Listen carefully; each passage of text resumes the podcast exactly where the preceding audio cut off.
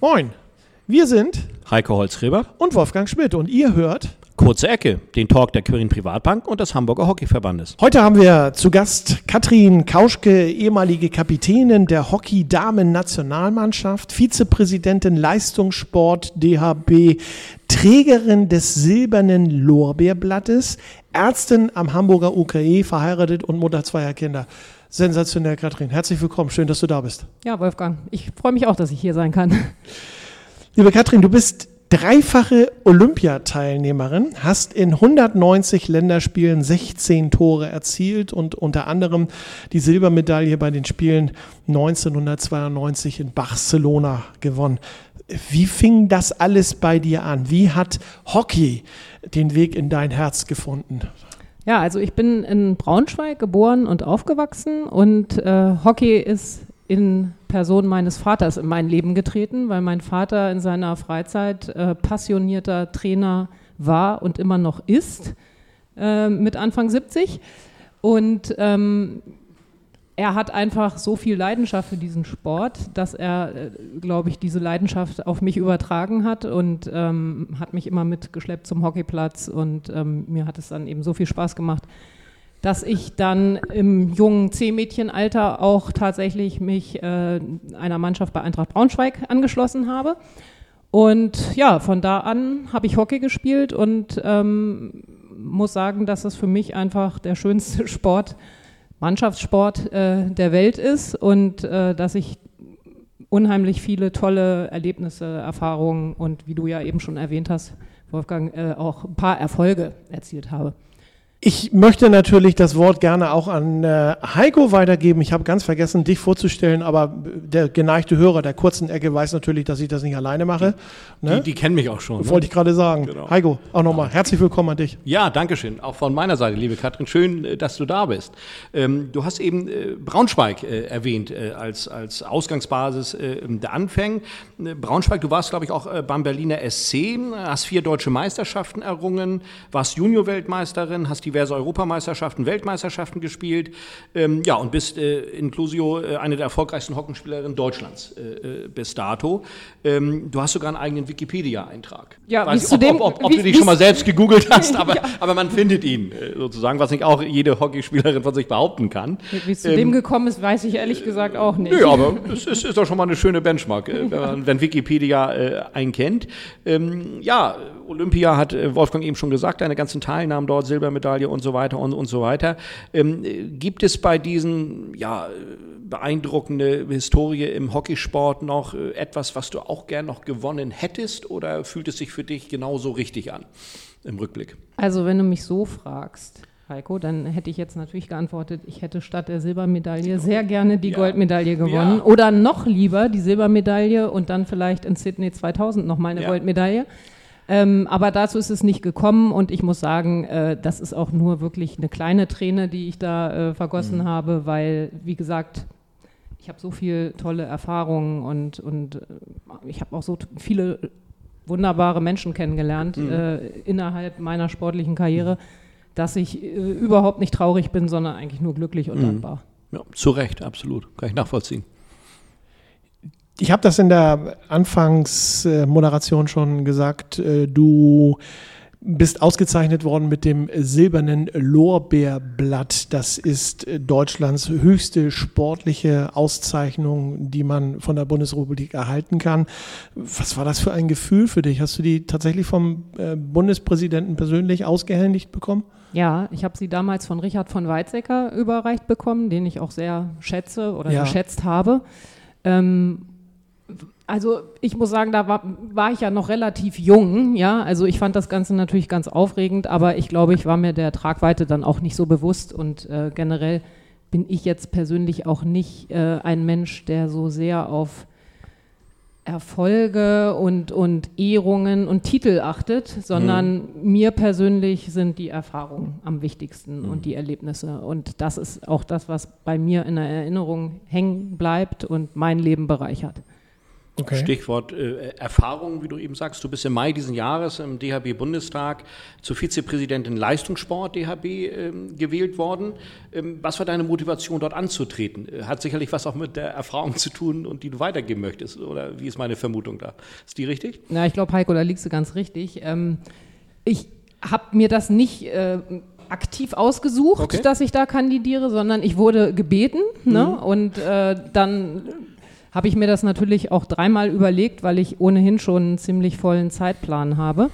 Ähm, und meine Motivation war dann aber, dass ich dachte, Mensch, ich habe dem Ganzen so viel zu verdanken mhm. und gerade als Vizepräsidentin Leistungssport habe ich tatsächlich vielleicht ein bisschen auch äh, was, was ich da positiv mit einbringen kann, was den jetzigen Spielern, Nationalspielern ja, und Spielerinnen ja. vielleicht auch helfen kann. Ja, und toll. was dem Hockeysport auch helfen kann, ja, gut dazustehen. Mhm. Ob das jetzt gelingt, keine Ahnung, aber äh, das war sozusagen meine Motivation. Mhm. Also ich habe schon immer wahnsinnig gern Leistungssport gemacht. Mhm. Überhaupt ist Leistung irgendwie auch was, was mein Leben immer ein bisschen bestimmt hat. Mhm. Und wenn ich da als Vizepräsidentin irgendwas bewirken kann, dann wahrscheinlich auch nur da und nirgendwo anders. Mhm. Nee, toll. Sehr gut. Kathrin, was hast du für Ziele wenn in, in, in dieser Position als Vizepräsidentin? Ja, ich möchte natürlich bei den nächsten Olympischen Spielen in Paris gerne wieder mindestens eine Medaille gewinnen mit ja. den Mannschaften. Okay. Ähm, wie das funktionieren soll, äh, werden wir sehen. Da überlegen wir uns natürlich auch jetzt schon wieder äh, als Nachbetrachtung der gerade abgelaufenen Olympischen mhm. Spiele, ähm, wie da unsere Strategie ist. Ähm, ich glaube, sehr weit sind wir nicht davon entfernt. Äh, man hat ja gesehen, dass die also beide Hockeymannschaften eigentlich ganz nah dran waren.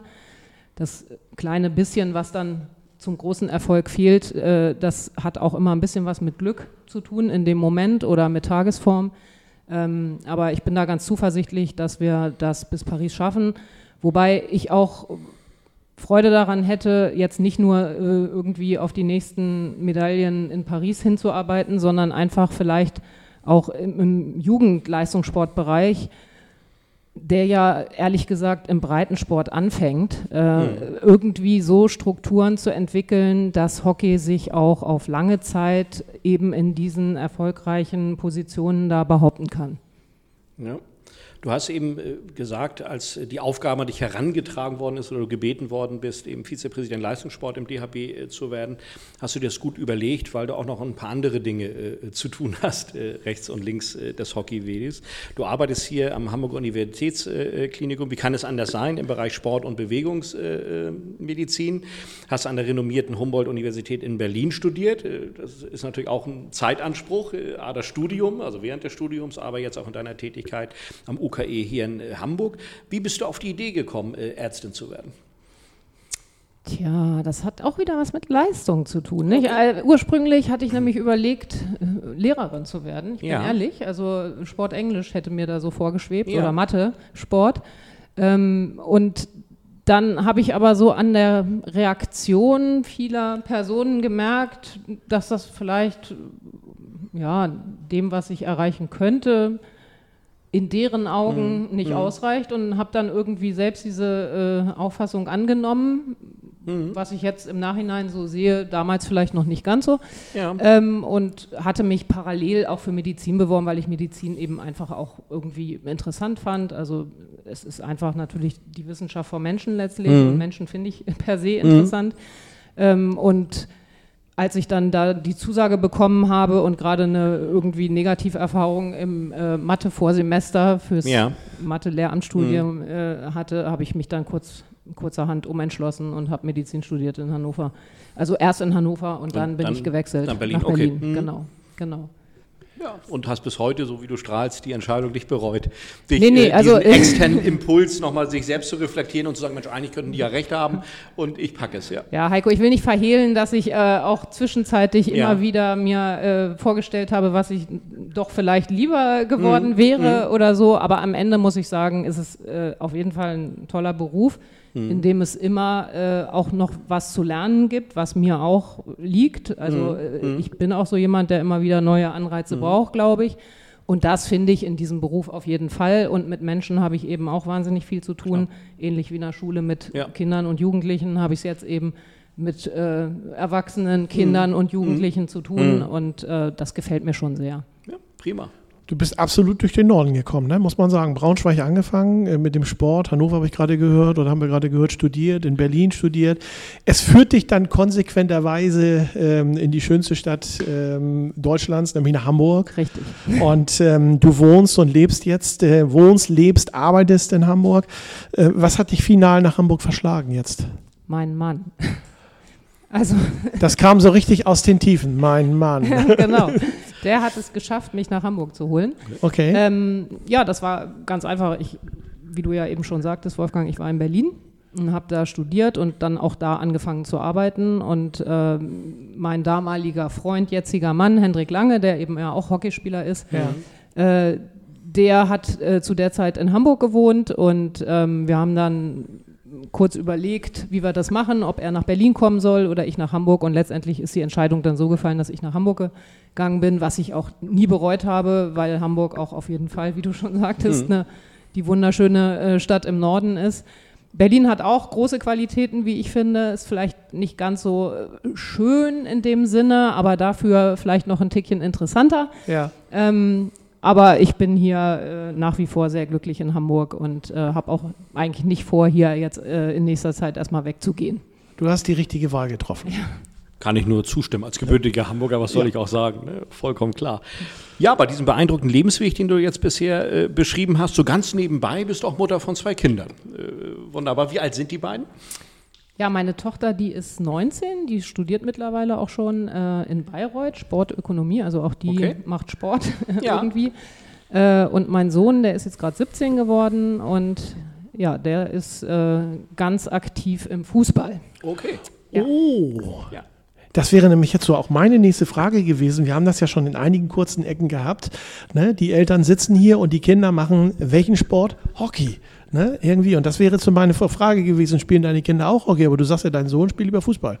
Genau, das ist ein kleiner Wehmutstropfen. Äh, mein Mann und ich haben es weder bei unserer Tochter noch bei unserem Sohn geschafft, sie zum Ei. Hockeysport zu bewegen, ähm, was wir ein bisschen schade finden, aber äh, ja, so sind die Dinge gelaufen und ich denke, jeder Mensch, jedes Kind hat die freie Wahl zu tun, was es machen möchte und äh, man kann sie ja nicht dazu zwingen. Und auch in den Disziplinen kann man ja den Ehrgeiz und den Leistungswillen ausleben und austoben, ne?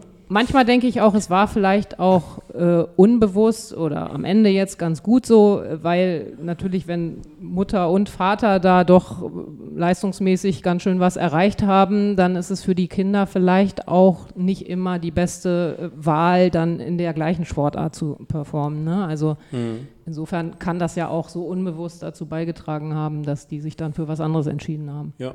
Sich einfach nochmal selbst zu beweisen und nicht immer diese Vergleiche Ja, oder überhaupt zu haben. Ja. nicht diese, diese vorgeformten äh, Ja. Meinungen und, und äh, Erwartungen der Eltern immer so erfüllen zu müssen. Ne? Ja, prima. Wolfgang erwähnte es vorhin und fragte dich so sinngemäß, hat dein Tag eigentlich mehr als 24 Stunden äh, bei diesen ganzen Dingen, äh, die du äh, veranstaltest? Verrate mal dein Erfolgsgeheimnis, liebe Katrin. Wie schaffst du es, Familie, Beruf und Ehrenamt unter einen Hut zu bringen? Ich weiß es auch noch nicht genau. also äh, das Ehrenamt mache ich ja jetzt erst seit Mai Ja. und ich hoffe, dass ich das unter einen Hut bringen Aber der Start kann. war doch schon mal gut. Ich Der hattest ja davon berichtet, was du dir so vorgenommen hast und so. Genau. Ja, ja, aber äh, wie gesagt, ich hoffe, dass ich da den äh, Ansprüchen auch gerecht werde und dass ich das irgendwie hinkriege. Aber äh, wie du schon sagst, es ist natürlich irgendwie viel, was da in so einen Tag passen muss. Und das ist auch, muss ich ganz ehrlich sagen, oft sehr anstrengend. Ähm, immerhin, ich meine, ich mache das auch deswegen jetzt und nicht schon, habe ich es vor ein paar Jahren gemacht, weil meine Kinder jetzt eben so groß sind, Ja. dass ich da eigentlich raus bin, mich jetzt nicht mehr groß kümmern muss. Ähm, oder dass sie ja sogar ganz froh sind, wenn ich nicht zu Hause bin. Ja, ja. Ähm, aber es ist schon natürlich viel, gerade eben weil der Beruf mich in diesem großen UKE doch auch schon ganz schön fordert. Mhm. Kann ich verstehen, ja. Katrin, als äh, dreifache Olympiateilnehmerin und ehemalige Kapitänin der Nationalmannschaften hast du äh, die Olympischen Spiele sicherlich verfolgt, ähm, die ganz aktuellen in Tokio, ähm, soweit es dein Beruf zugelassen hat. Ähm, die Damen haben eine starke Vorrunde gespielt ähm, und mussten sich dann im ersten K.O.-Spiel Argentinien geschlagen geben. Ähm, du hast es vorhin selber so ein bisschen anklingen lassen. Finale, Silber, Gold verpasst, Silber gewonnen. Wie fühlen sich die Mädels jetzt gerade, die äh, im ersten K.O.-Spiel zu verlieren ähm, und dann, äh, sage ich mal, nach Hause fahren zu müssen, ist sicherlich nicht so wirklich äh, ein tolles Gefühl. Nee, ich glaube auch, dass das eine ziemliche Leere erstmal hinter den, äh, in denen hinterlassen hat. Ähm, Gerade dieser Spielmodus mit eigentlich eine gute Vorrunde gespielt und dann ist das Viertelfinale letztendlich das entscheidende Spiel, in dem die Vorrunde nicht zählt Ja. und man aber alles verlieren kann, weil man noch nicht mal so unter den ersten Vieren schon gesetzt ist. Früher gab es ja immer die äh, Halbfinals dann, Ja. der äh, Gruppen ersten und zweiten, dann war man ja schon mindestens Vierter und die Wahrscheinlichkeit, eine Medaille zu gewinnen, war dann groß. Und in diesem neuen Modus ist es einfach so, dass ein Spiel letztlich dann darüber entscheidet, ob du da oben noch mitspielen darfst, egal wie du vorher gespielt hast. Und da hatten sie sicherlich auch ein bisschen Pech, dass sie dann gerade als, also auf Argentinien als Gruppendritten getroffen Mhm. sind, die ja aber eigentlich in der Weltrangliste Zweiter sind. Ne, vielleicht da ein bisschen unglückliche Vorrunde gespielt haben. Mhm. Ja. Dann trifft unsere Mannschaft auf Argentinien und verliert eben unglücklich dieses Spiel. Ja, also äh, das führt dann auch noch dazu, dass sie auch gar kein Spiel mehr danach ja hatten, sondern Ja. dann ist es sozusagen vor- vorbei. Es werden die anderen Plätze nicht mehr ausgespielt. Am nächsten Tag mussten die das olympische Dorf verlassen. Also ich kann mir vorstellen, dass das wirklich kein schönes Gefühl war und dass äh, die Mädels jetzt erstmal echt auch so ein bisschen Unterstützung und Kraft brauchen, um äh, da wieder gestärkt äh, draus hervorzugehen. Letzteres denke ich aber auf jeden Fall.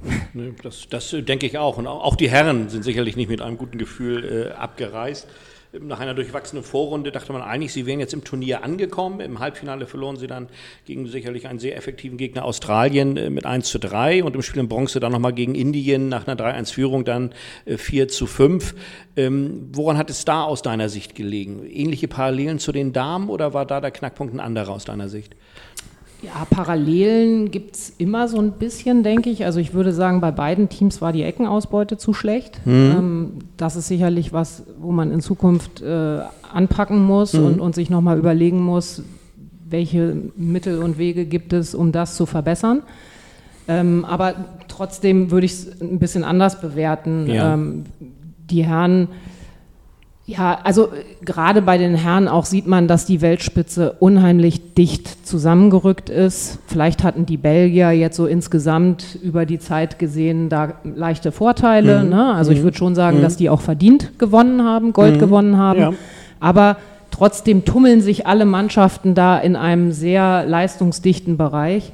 Und ähm, ich fand bei den Herren besonders, dass eben vor allem die Ecken und äh, vielleicht auch so ein bisschen dann der noch junge, unerfahrene Torwart, Ja, den wir da ja. hatten, äh, letztlich den Unterschied gemacht haben. Nicht, dass der Torwart jetzt große Fehler gemacht hätte, überhaupt nicht, aber er ist natürlich nicht vielleicht so der erfahrene Torwart, der dann auch die unmöglichen Dinger noch rausfischt, was er aber natürlich jetzt, dadurch, es war äh, dadurch auch irgendwo ein Gewinn, äh, was er vielleicht dann in den nächsten Jahren und bei den nächsten Olympischen Spielen dann an Erfahrung äh, ausschöpfen kann, um dann eben wirklich eine tolle Leistung zu bringen. Ja, nee, das glaube ich auch, dass man aus diesem Momentum natürlich Tiefpunkt auch viel rausziehen kann. Ne? Und sagen, okay, komm, äh, die Erfahrung habe ich gemacht, jetzt habe ich vielleicht eine ähnliche Spiel- oder Atmosphärensituation und jetzt weiß ich, was ich diesmal anders mache als damals, ja.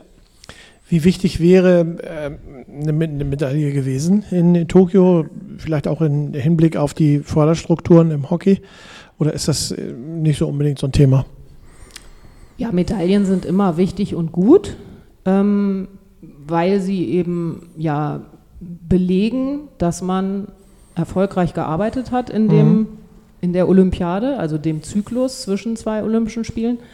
Ähm, aber ich hoffe und denke eigentlich, dass beim Deutschen Olympischen Sportbund und äh, bei den Menschen, die das entscheiden, wie die Fördermittel und so weiter sind, dass da eigentlich auch die Überzeugung äh, steht, dass wir da wirklich dicht dran sind an der Weltspitze und dass es eben, wie gesagt, auch mal von der Tagesform und ein wenig Glück abhängt, äh, ob das nun gelingt mit der Medaille oder nicht. Ne? Das sieht man ja auch nicht nur im Hockey, das sieht man ja auch in anderen Sportarten. Katrin, lass uns nach vorne gucken. Im Januar erwartet uns in Hamburg was Großes. Die Hallen-Hockey-EM findet hier in Hamburg statt. Das heißt, alle Hockeynationen aus Europa äh, geben sich hier ihr Stell dich ein. Wie groß ist deine Vorfreude darauf? Ja, die ist natürlich sehr groß, weil gerade in der Halle auch immer sehr viel Stimmung entsteht. Mhm. Bin noch so ein bisschen verhalten, weil man natürlich jetzt im Moment auch nicht so richtig sagen kann, wie sich die Corona-Situation ja. entwickelt, sodass wir gar nicht wissen, ob dann die ganze Halle voll sein wird. Mhm. Aber wir hoffen, dass auf jeden Fall Zuschauer dabei ja, sein Glas können. Das ist immer halb voll, genau. Genau, ja. und, und wenn dem so ist, dann kriegen auch, egal wie viele Zuschauer da, glaube ich, eine sehr, sehr schöne, ordentliche Stimmung hin.